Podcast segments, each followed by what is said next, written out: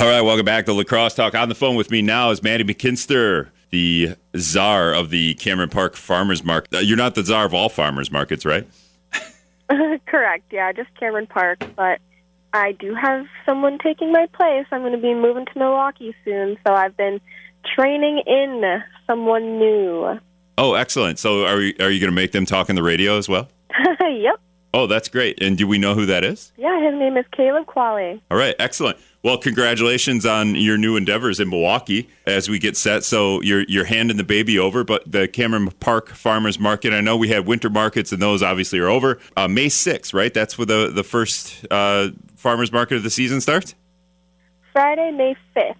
May 5th. Oh, my bad. I'm, Mike Hayes is bad. Actually, we're gonna blame Mike. Uh, yeah, Friday, that the evening far- farmers market. Any big plans for the the opening, kicking it off? Not necessarily. We're just um, having some some fun in the park. We're just getting back to old times, getting back to seeing our old vendors and some new ones back in the park. So it'll be a good time, and um, hopefully this year, you know, we'll be trying to plan some more fun events like having the library or maybe yoga, um, which is not finalized yet. But we just want to kind of get things back to where it was pre-COVID. So having some more events in the park this year. So look out for that.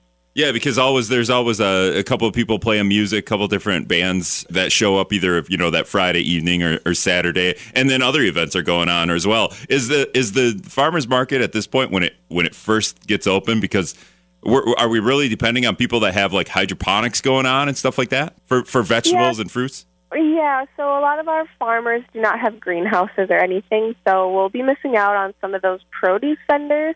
Um, we'll just have mostly crafters, um, artisan bakers, you know, things like that. So, um, yeah, the first like month or so of the market's a little slow for produce, but um, it'll start picking up, you know, one by one. So, um, Yeah, yeah, it's it'll al- be nice. It'll be a, a small, quaint market at first, but hopefully a lot of people there. So, Right, it's, it's small, quaint, and then it gets going uh, as the as the season gets on. I'm always amazed because there's always a couple of people selling. I'm like, where did you go to the grocery store and buy this? And just are you flipping it over here?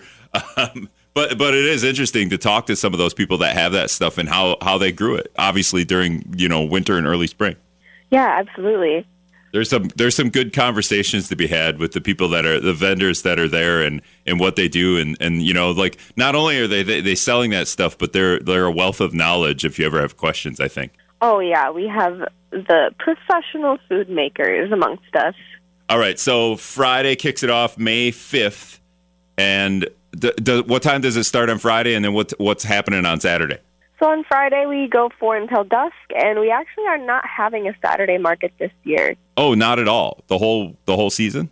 Yeah, so it's Fridays only for this year. Okay, do what happened there? We didn't have a lot of vendors or a lot of customers coming through on Saturdays, and we just kind of wanted to consolidate it into one market and focus on our stronger one so that we can build it and make it bigger and better and kind of get it back to pre-COVID times and um, just just focus on that. It'll be easier on the new guy too as you leave.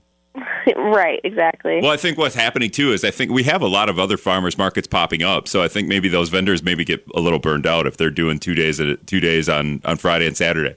Well, right, yeah. I mean, a lot of our farmers they go to multiple markets per week. Um, so yeah, yeah, that's understandable too.